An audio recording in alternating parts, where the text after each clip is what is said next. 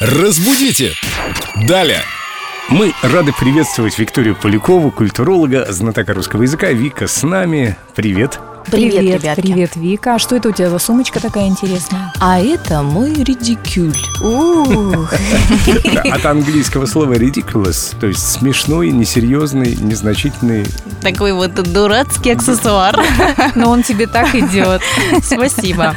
А сейчас мы разберем его пол, потому что все-таки редикюль, как говорят нам словари, это женская сумочка. Это Мгм. именно женский аксессуар. То есть редикюль она? Ну вот логично было бы да. На примере тирамису. Тирамису – десерт. Он, соответственно, само слово тирамису тоже мужского рода. Но с редикюлем что-то пошло не так. И даже несмотря на то, что это женская сумочка, редикюль мужского рода.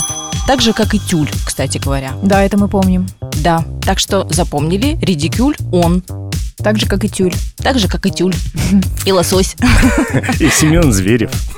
О, Тоже. это легче всего запомнить. Разбудите! Далее!